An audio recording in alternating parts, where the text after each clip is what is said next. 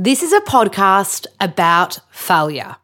With me, Lola Berry, author, nutritionist, and yoga teacher. Join me as we get to know these guests and learn about how their failures have ultimately shaped their dreams. Welcome to Fearlessly Failing with Lola Berry.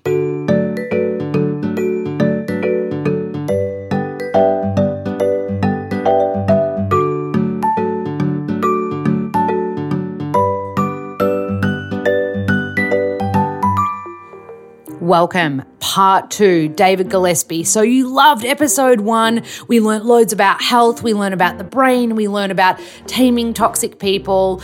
We're going to carry on that conversation. So, we'll be still talking about psychopaths. So fascinating. I literally could just sit with him and talk for hours and hours and hours on end but we have a podcast to produce, right? So, in this episode, we really talk about his brand new book, Brain Reset Think addiction, anxiety, depression, and the role that uncertainty plays in that. But we really get into the nitty gritty. We're talking dopamine, we're talking GABA. If you want to learn loads about your brain, this is the episode for you. Big love. Part two, David Gillespie. Welcome back. I'm back. I was just saying to David, uh, I could talk all day about psychopathy and psychopaths. Okay, so back to the character traits. We've got charming, we've got self obsessed, fluent liars. yes. Uh, so uh, lying is usually difficult for most humans. Uh, Yeah. Not that they can't do it, but just that it causes emotional turmoil to do it because they know they're telling something that, that isn't true. And that's why that's how lie detectors work, is they pick up on the body responding to that emotional turmoil, the stress characteristics and so on. Uh, psychopaths have no qualms lying um, because they don't perceive it as a lie. Uh, they perceive it as something that is necessary to be said um, to get you to do something. Uh, and so, what if it's not true? Uh, you know, in their view, truth is in the eye of the beholder. Um, For their pers- from their perspective, truth is whatever is necessary. Uh, and so we saw it a lot with uh, you know the likes of Donald Trump. You know, he Yeah. he um, he did that all the time. He's constantly lying. I, I don't know the count at the end of his presidency, but there were hundreds of lies a day that were being counted by the newspapers. And for him, he would say, "Well, so." Yeah. Oh no, he was fascinating, so fascinating Yeah. to, to watch because, uh, yeah, he'd get caught out and not care. Like Well, it was very fascinating. It doesn't matter, and, and most psychopaths feel that way. That's why they they don't experience fear in the sense of fear of consequences. yes. Um, so they have no fear of con- you can't threaten a psychopath um, because they don't care what you might do; they only care what you are doing. Uh, so if if you make a threat towards a psychopath, they will believe you when you do it. Uh, otherwise, you're wasting your breath. Wow. Oh, this is so interesting. There's a wonderful book. I don't know if you know this. I train in acting, Hmm. and uh, we got told to read a book called Mind Hunter, which was written in the 70s by a detective that interviewed serial killers. Right. And it was an aim to figure out human behavior Yeah, and yeah. Why killers would go back to victims' bodies and things like that, because there was often like sex was intertwined with the reward of the murder. It was, anyway, Yeah. fascinating. And the way that you talk about like this fearlessness and and um uh, it's all about are you playing along with it like it's all control and Yeah. manipulation and Absolutely. just just fascinating Well, they th- their view of other humans, they know they're different. They Yeah. might not have a label for it, but they Yeah. know they're different. Yeah. So they know that from the very earliest reactions where they don't feel things that clearly affect other people. yeah Um, so, but their view of other humans is that they have a weakness, which is this, all this emotional stuff, Mm. um, and they care about other humans, and that's a very big weakness as far as they're concerned. And from their perspective, that's just a leverage point. Um, Yeah. So, it's uh, to them, humans are just a herd of farm animals to be used, uh, you know, however they see fit. Can we quickly talk spindle neurons? Because Yes. I love spindle neurons. Yep. I have a weird love of orca whales. They're my favorite animals in the world, and they have more spindle neurons than most other Than creatures. most other creatures, but still not even in the same country as humans. Well, they stick with their family, I think, whereas we They can do. interact with Strangers. And- yeah, yeah, yeah, So yeah. elephants and whales um, uh, have amongst the most dense spindle neurons for anything other than humans. So Mm-hmm. spindle neurons are very, very long neurons that connect our amygdala Mm-hmm. um, to our frontal cortex, which is our upper order control center, the bit that's developed during teen years. Um, so this is where we get impulse control, behavior management, all that sort of stuff. Mm-hmm. So these are the neurons that connect them. And there's a thing that's measured called spindle neuron density, which Yes. is how many of them there are connecting the, the 2 Um, and so there's a normal level of them, and there's a, a, a thinned out level of them, which is what happens what psychopaths have, and then there's a too thick uh, level of them. So there's a strong association with having too many of them uh, with uh, things like depression and so on, which is that you feel too much. Oversensitive. Yes. Um, So you feel too much. Uh, and psychopaths feel too little because they have so few spindle neurons. Now, in the animal kingdom, as you were saying before, um, uh, up until about the age of four, humans are a, I don't know, talented possessor of spindle neurons, but not exceptional. Um, They're baby psychopaths. they're right? baby psychopaths. So, Yeah. um, you know, animals are probably psychopaths. So the tiger I described in the start of the book, is a psychopath. He, he doesn't care what you think of him. Uh, doesn't care how you feel. Doesn't care how you feel about being eaten. Uh, these are all irrelevant considerations, the same as you might have about mowing the lawn. You don't care about the feelings of the grass. Um, so that's how animals, the- animal kingdom in general, feels worse, even elephants and whales. Um, but they do have slightly more spindle neurons than most animals. Um, so they can, as you say, work together in groups of families. And they and still so on. mourn when people die. Like, Absolutely. This So- is my obsession with orcas, though. We could do a whole podcast. Um, but and, and a baby human up to about the age of four Yeah. is in the same category. So spindle neurons are not developed prior to birth; um, they're developed after birth. So uh, the density increases fairly significantly in humans, although only after the age of four. So up to the age of four. Children are essentially psychopaths. Now, anyone who's ever had anything to do with a baby would agree with me wholeheartedly. Um, they have no care about your feelings. They have their needs and they need to be met. Feed me, clean That's me. right, Yeah, exactly. yeah. Um, and so you say that to a, a room full of parents, they all agree absolutely wholeheartedly. Yeah. Um, and that's the same thing. Now, around the age of four, humans have a massive change in their brain architecture, which starts to mm, seriously increase the number of spindle neurons and the density of them in most of us. Mm-hmm. Uh, and so we go off the planet, like we go off the scale in terms of the, we, yeah, all the other animals are just way down the bottom of the chart, and there's humans massively above them. And that's what happens from four onwards, except for psychopaths. Psychopaths stay exactly the same as the four year old. So from then on, they're different to everybody else in that they don't have the architecture which delivers empathy. Now, spindle neurons are interesting because they are they are they appear in other animals, but they're used for different things. This is something that human evolution has adapted for working in groups, which is the empathy bit. Um, so other animals have them, but they use them for things like much better senses of smell, or much better senses of hearing, or much better eyesight, because these things are great at discerning things, much, much fine, fine grades of things. What humans have adapted them for is discerning emotion.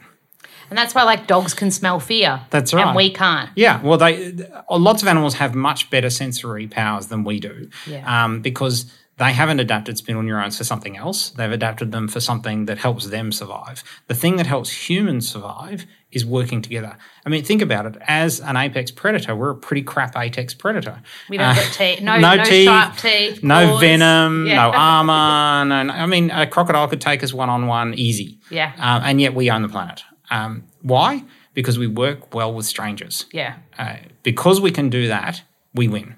And the thing that allows us to do that is spindle neurons.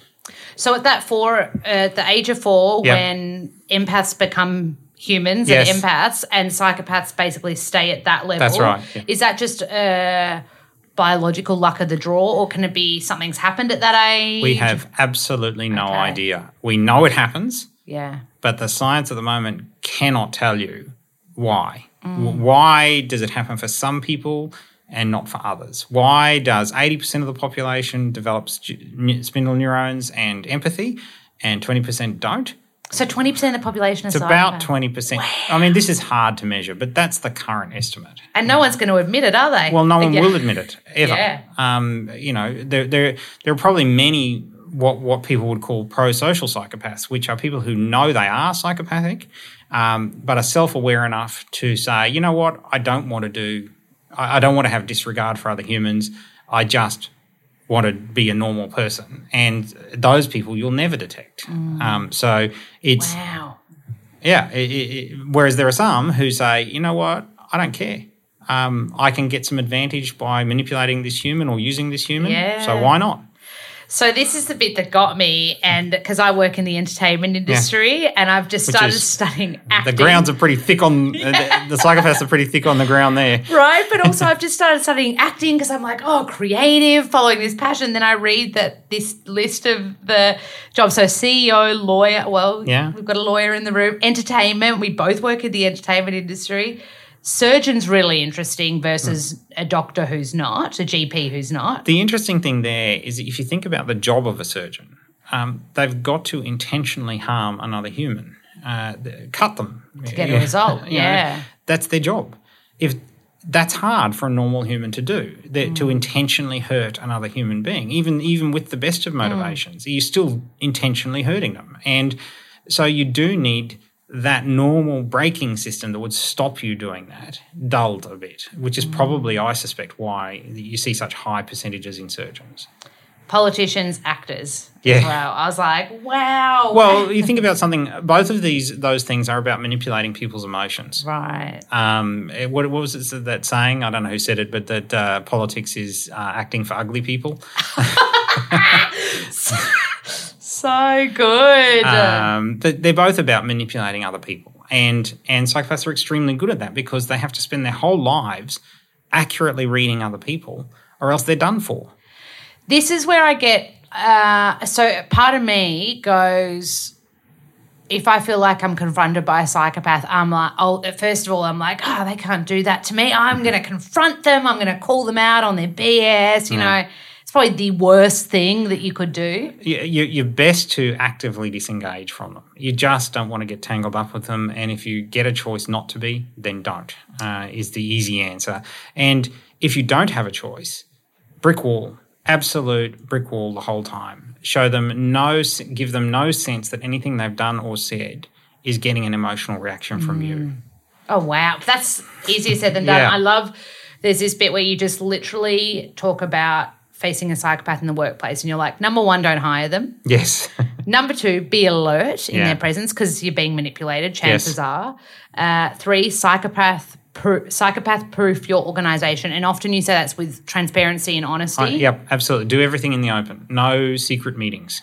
I love this quote that you found from Dan Jacobs of Apple Inc. It's better to have a hole in your team than an asshole in your team. That's right. I absolutely love it. I also did the Am I a Replicant test from Blade oh, yes, Runner. yes, yes. I got 21%. Uh, Does that mean that's pretty low, right? uh, it does seem pretty low. Yeah, yeah. good, good, good.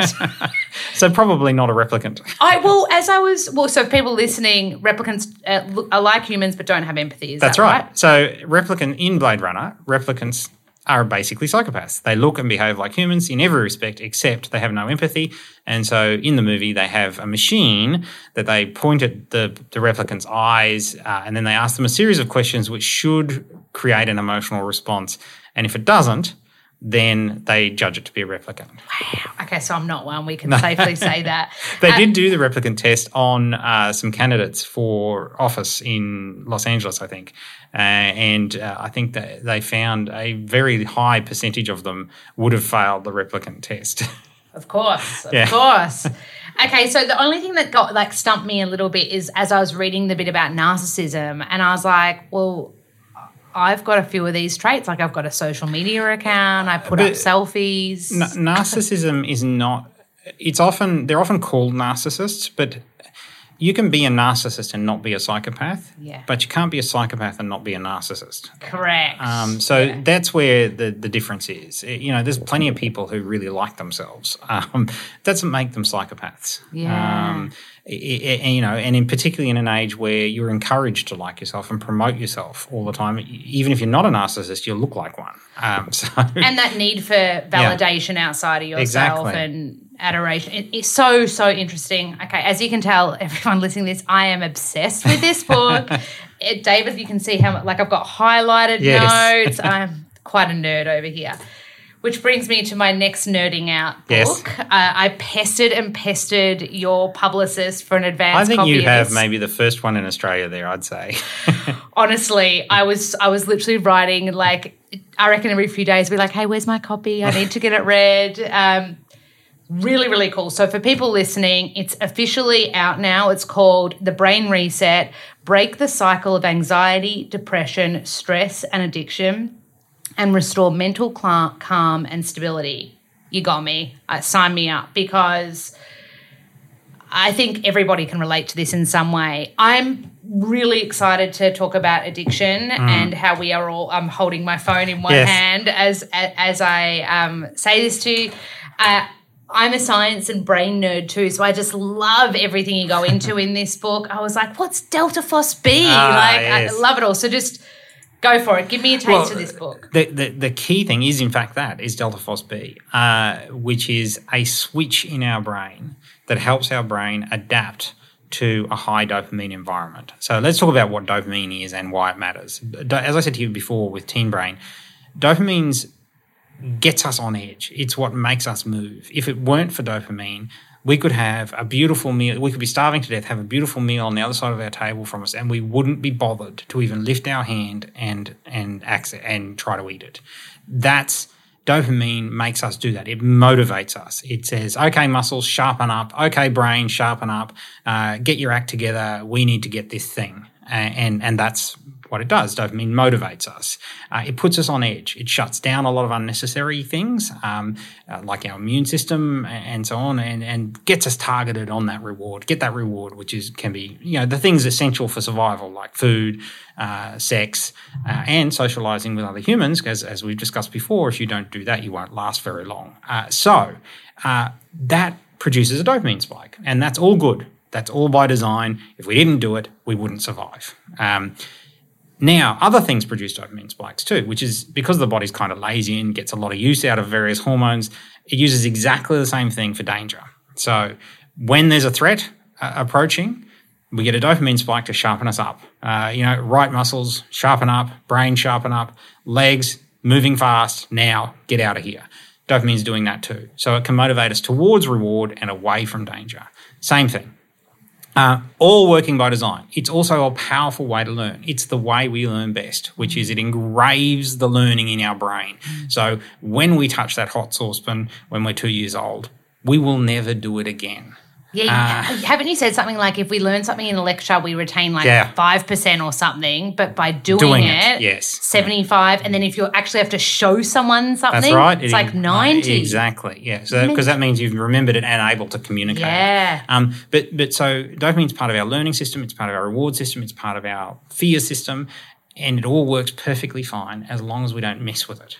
Now the way it works is that it's it's comparing the required dopamine level to a preset value, which is tel- delta FosB. Now delta FosB is just preset, and it's based on our environment, which is you know you're going to encounter something that produces dopamine six times a day. So delta FosB is set at level six.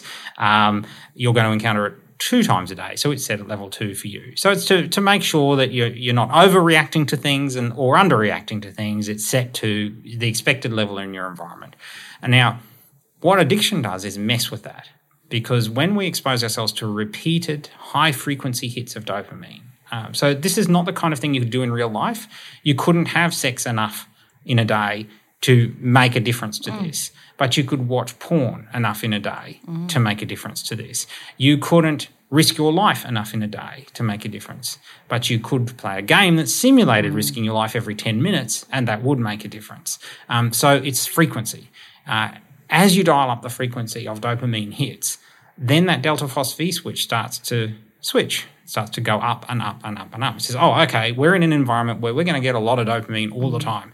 We're going to risk our lives every 10 minutes, all day long. Therefore, we're getting, instead of six hits a day, we're getting 10,000 hits a day. Uh, so that has to be dialed right up. So the switch dials up, and that's a perfectly normal reaction. The body's just saying, okay, fair enough. We're obviously in an environment where we get a lot of dopamine hits.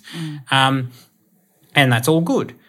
Now, that switch is a relatively long lived switch for things in humans in that it takes about three months to decay back down to the normal. So every time you give it a hit up, it's like a ratchet. It goes up and it will slowly decay back down. So say that all started happening. You got huge numbers of dopamine hits for whatever reason. You went on a hunt or something and you were risking your life every five minutes. And, and so you'd have to be up on edge all the time. Um, it would adjust up. But then you went back to normal life. After three months, it would all be back down. It would have adjusted to the normal environment. Everything would be okay.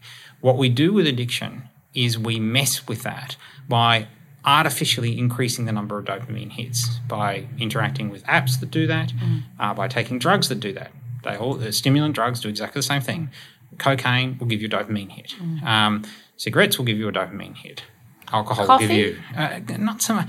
Coffee's yes, okay. uh, yes, but not much. So It you're making is- me feel not too guilty about my morning Co- coffees. Well, I have plenty of morning coffees. Uh, I do talk about caffeine in the book. Yeah. Uh, and uh, it, it's very, very mild. Uh, it's it's not even on the same scale. Yeah. Um, and and while people say they're addicted to caffeine, and some people probably show signs of it, in that if they don't get it, they have withdrawal symptoms. get a headache. Yeah. Yeah. Um, it's mild. It, it really is mild. Uh, and uh, doesn't have any known bad side effects Yeah. other than the headache. Um, Yeah. So, uh, but I do go through in a lot of detail, as you will n- now know, um, uh, all the things that can give you a dopamine hit and the degree to which they can or can't. Um, so, what's really addictive, what's not, uh, and and so talk about all of those things.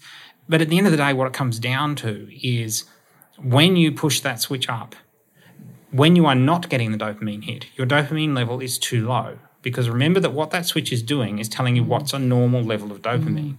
And when dopamine is too low, then you are in a state uh, of craving. So the body says, I need to get that I need to get the dopamine level up to where the delta FosB says it should be. Yeah. And you're in a state of craving. And that state of craving is about producing more and more dopamine, making you more and more anxious about the fact that you're not receiving that hit. Um, so Interesting. Is this where the sugar story yeah, so this is where it overlaps with Yeah. sugar. Is sugar has this effect? Um, much more than caffeine, right? A much more than caffeine. Yeah. yes. You're making me feel good about my coffees. Can you tell? As long as you don't put sugar in the coffee, Yeah. be fine. Um, so, uh, what I go through in, in a lot of detail in this book uh, is how does that mechanism exactly work? Mm. So, what is going on that turns addiction into anxiety, and then if the anxiety is left there for long enough, into depression? Depression. Um, and then if that's left there long enough, into schizophrenia, well, into psychosis, and then schizophrenia. Yeah. Um, so that's what that part that path is about and it's and in this book i go through it in a lot of detail i won't bore your listeners with it they can read it if, if, they want to but we've known for a long time there's nothing controversial about saying addiction leads to anxiety leads to depression leads Yeah. to suicide um, but here we go through why Yeah, and that's stuff. All my hi- all my highlights are all around. Yeah. especially around the connection between anxiety and depression, because as you said at the beginning of our chat, uh, in te- even teenage brains, there's such a prevalence of it right now, and even for me, for years, I would never have said I get anxiety ever. And then, the, and in the last year, we've just ramped it massively Oh, yeah, because I've talked about the addiction side of this, but the other side of this is the uncertainty side.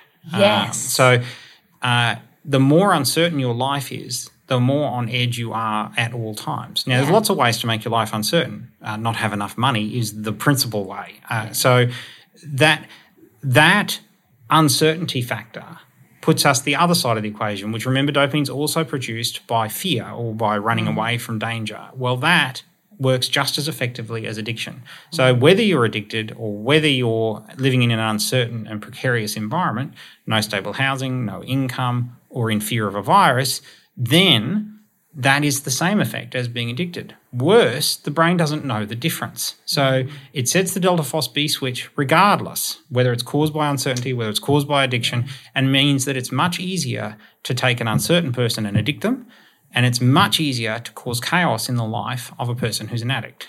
Uh, I love that you've brought up the last year because there's a podcast I listen to called The Armchair Expert with an actor in America called Dax Shepard, and he had a singer called Macklemore on recently. You hmm. would definitely know the songs, or your kids Yeah, would be huge yeah, yeah, fans. And both of them relapsed with their addictions over COVID Yeah. and over lockdown. Yeah. And um, one went to opioids, and the other opioids first, and the other went to And that's a natural consequence of Yeah. the uncertainty would have been increasing the delta FosB levels, which makes them easier to addict. Um, so, uh, you know, it's a natural flow from uncertainty and precariousness of life uh, will put you into a state where you're much easier to addict. Oh, scary. Yeah. So scary. Well, you know, the interesting thing is not so much when you know how it works. Yes. It, it's what makes it scary is when it's like the random sniper. You know, anyone could be killed at any time or something. But when, and this is why police always go to the trouble in, in when they report something that bad has happened of saying it was known to the victim. The reason they say that is so people aren't terrified of this could happen to anyone at any time. And it's the same with this. The story that's put out there about a lot of mental illness is it could happen to any of us at any time. Beware. Um, and what I found reassuring about this research is once you know what the mechanism looks like and how it works and how to stop it working like that, you you, you have a lot more certainty in your own Yeah. life. Totally. And I love that it's like acknowledgement is the first kind of like Yeah. power. And you talk about that as well. Absolutely, you have to you have to realize it, and a lot of people can when they're asked to. Yeah. A lot of people will happily do an addictive behavior without thinking about it too much. Yeah. Um, but then if they step back from themselves and look at themselves and say, well, I really am spending a lot of time doing that. Yeah. Um, yeah. and uh, maybe I should stop. And then when they try to stop and realize that they can't, that's when the realization often sets in that says, oh, wow, this is something that's actually outside my control. I thought I could stop, but I can't. Yeah. Um, so that's the point where you need to really understand how it works and how to stop it. Oh, I love it. I remember um, I've worked for many years on my mental health. I'm very passionate about it. And I remember I did a speaking gig and I didn't want to do it, didn't feel right. And I kind of got taken for a ride. I got taken a bit advantage of it on the gig. And I remember um, I got off stage and I thought I was having a heart attack and I was starting to panic and my palms were sweaty. And I got got through it, got home. On the way home, I binge ate. Like I went and bought Right. sugar and stuff. And I saw my therapist the next day and I was like, what just happened to me? And he goes, well, first of all, you've had a panic attack. You've had probably your first anxiety or panic attack. And he's like, and then you've turned to your coping mechanism when you feel like you're in a state of anxiety, which is eating. And it is a coping mechanism and it works um, because what happens is that you need, remember I said that the delta FosB is too high, the dopamine's too Yeah. low. Your body knows how to get that dopamine up. Eat something addictive. Yeah. Consume something. This is why smokers smoke. Stress, smoking. Yeah. Smoking is a cure to stress, a short-term cure for the for the smoker because they do get the dopamine level up to the, level that delta FosB says it should be. The trouble is doing that pushes delta FosB even higher for next time. and for longer, this That's is the right. thing that I loved reading about Delta FosB because I until I read this, I had no idea. Delta, I think Delta Goodrem.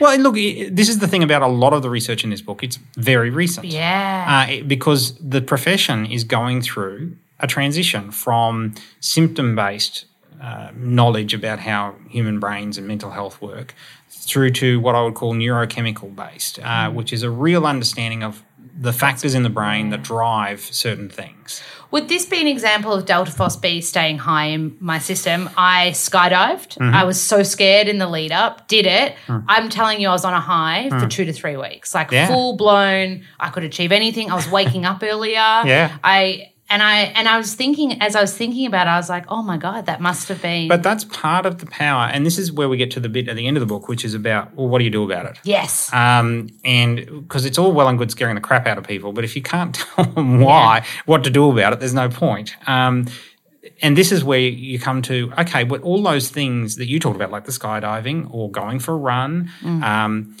they actually naturally increase dopamine levels. Yeah. So they help you cope with the fact that your delta FosB is too high by bringing dopamine up naturally. Mm. Now, I'm not all herbal gerbil and saying natural is better. I'm simply saying slower is the key here. It Yeah. brings it up slower, less frequently. It's not as good as just going and hitting up a stimulant or playing your favorite computer game, but it's the way of bringing yourself back down off it. It's the nicotine patch of, uh, you know, this sort of thing, which is okay. So, what are the natural ways that you Yeah. could do that? Yeah. Well, skydiving's one of them. Yeah. Uh, I wouldn't do that, but you could do that. Um, the, uh, things that require you to focus.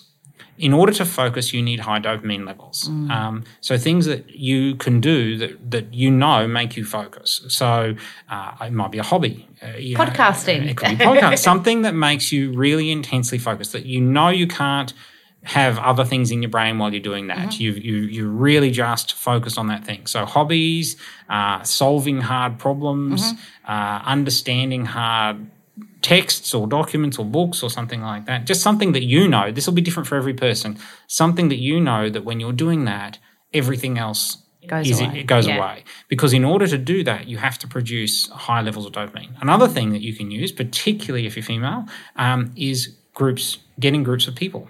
Remember that I said before, Yeah. the thing that social media emulates to produce addiction is is in fact a real life thing, which is meeting groups of people, doing things they like, and having them tell you that they like it. Um, so I've got here written oxytocin equals social connection and trust as That's well. right, So yeah. you, so that's a natural way of feeling Yeah. that sense of human which is connection. why, and I look through this in when I look at all the twelve step programs, um, Yeah. which are the only things, by the way, that appear to work in breaking addictions.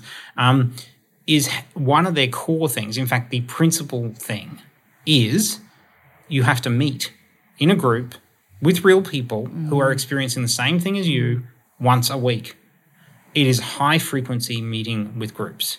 And that, that I believe, the science justifies is a critical component of why those systems work.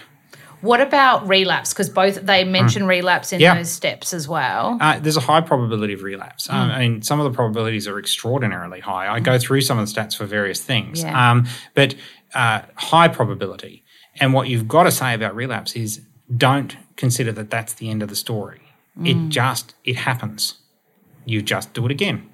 Hmm. Um, don't consider, as as many addicts do, uh, when they relapse, they consider that a good excuse to just not bother anymore and be able to fall back into that thing that they wanted to do anyway, that the addiction is driving them to do.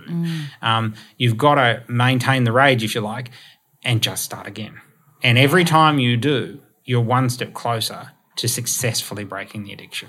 And I've heard you say with even sugar addiction, just Yeah. start today. Yeah. Like don't read the book and be like, oh, Uh, I'll finish. I'll just eat this bar of chocolate first. yeah.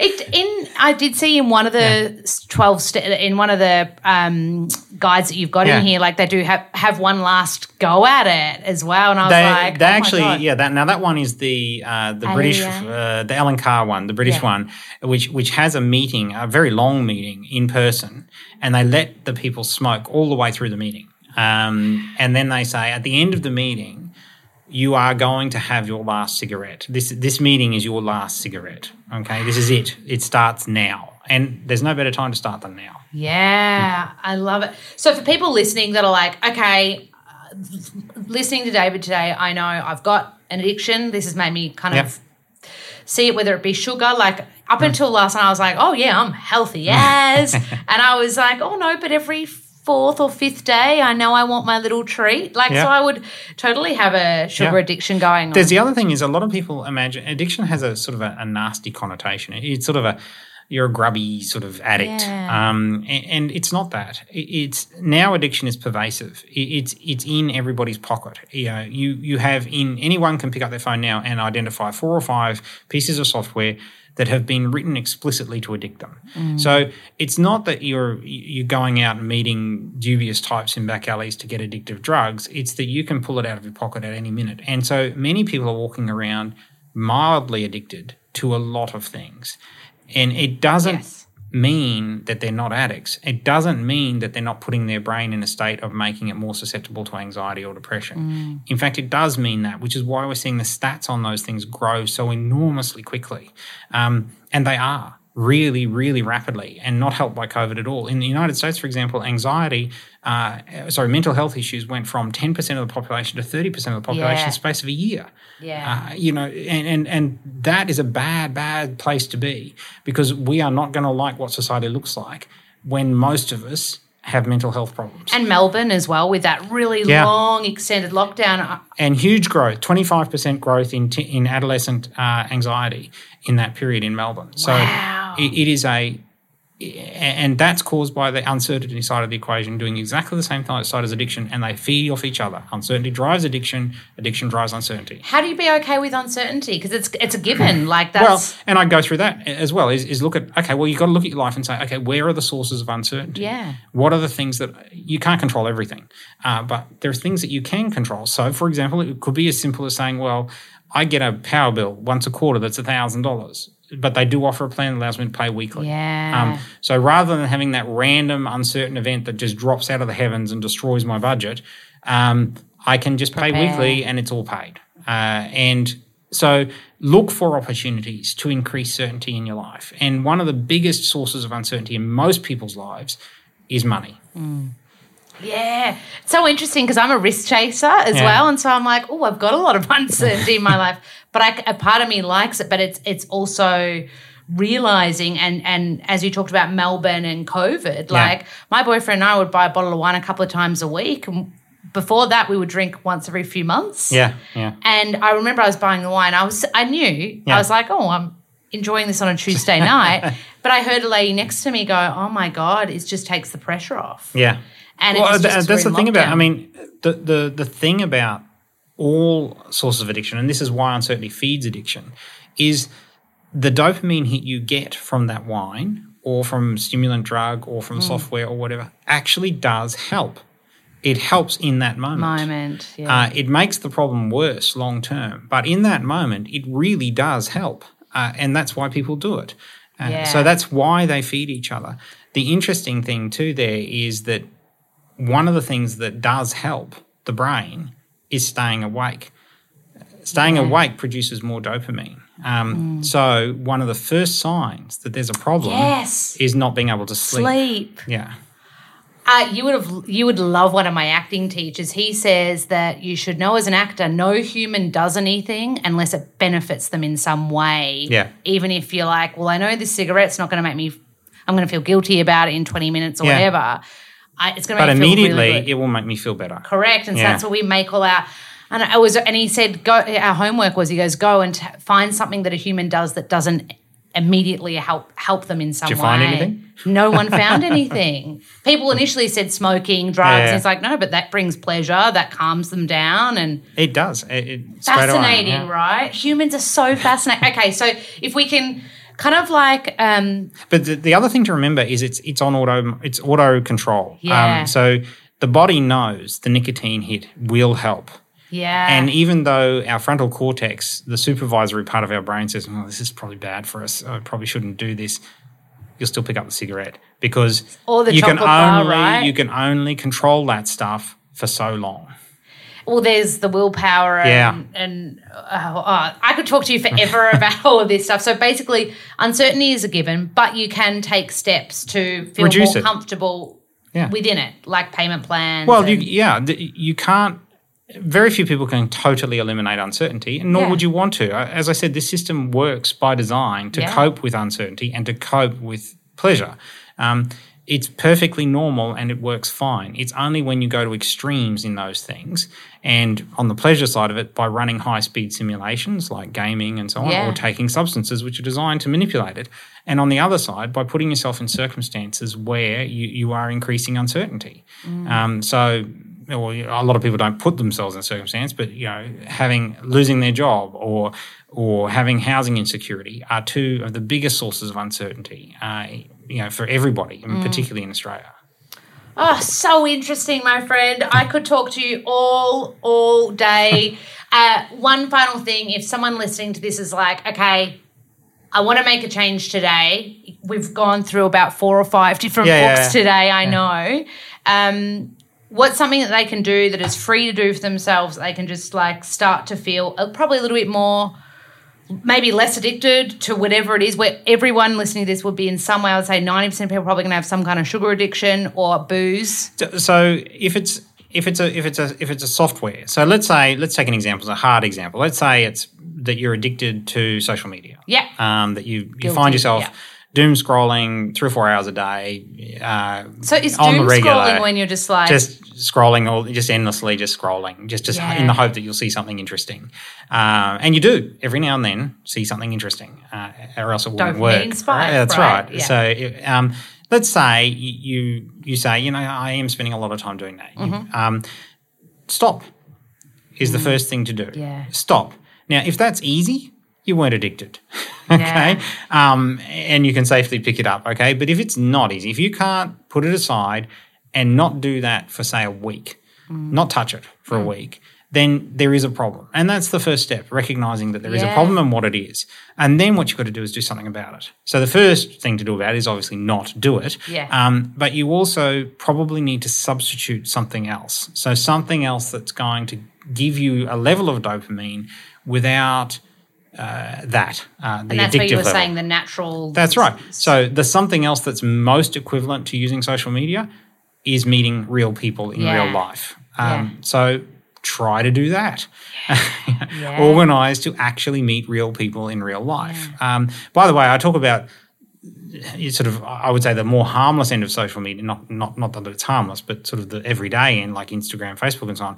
But there's the really dangerous end of social media as well, which isn't really called social media, which is dating apps, uh, which is sort of like Yeah. the the illegitimate child of porn and social media, uh, which is it's got sex for the men and it's got socialization for the women, and that's the really dangerous ends of things as well. And a lot of people would say, yeah, I might spend three or four hours flipping through that, Yeah. but that that can put you into immediately dangerous physical situations. So there's that as well. Off track, off track a bit, but coming back to the example. No, I'm so glad you. Can I just say I'm so Yeah. glad you mentioned that because I did dating apps for a little while. About four years ago, I met my boyfriend on one, Yeah. but we were each other's first match and first date. Yeah. But uh, before I had it.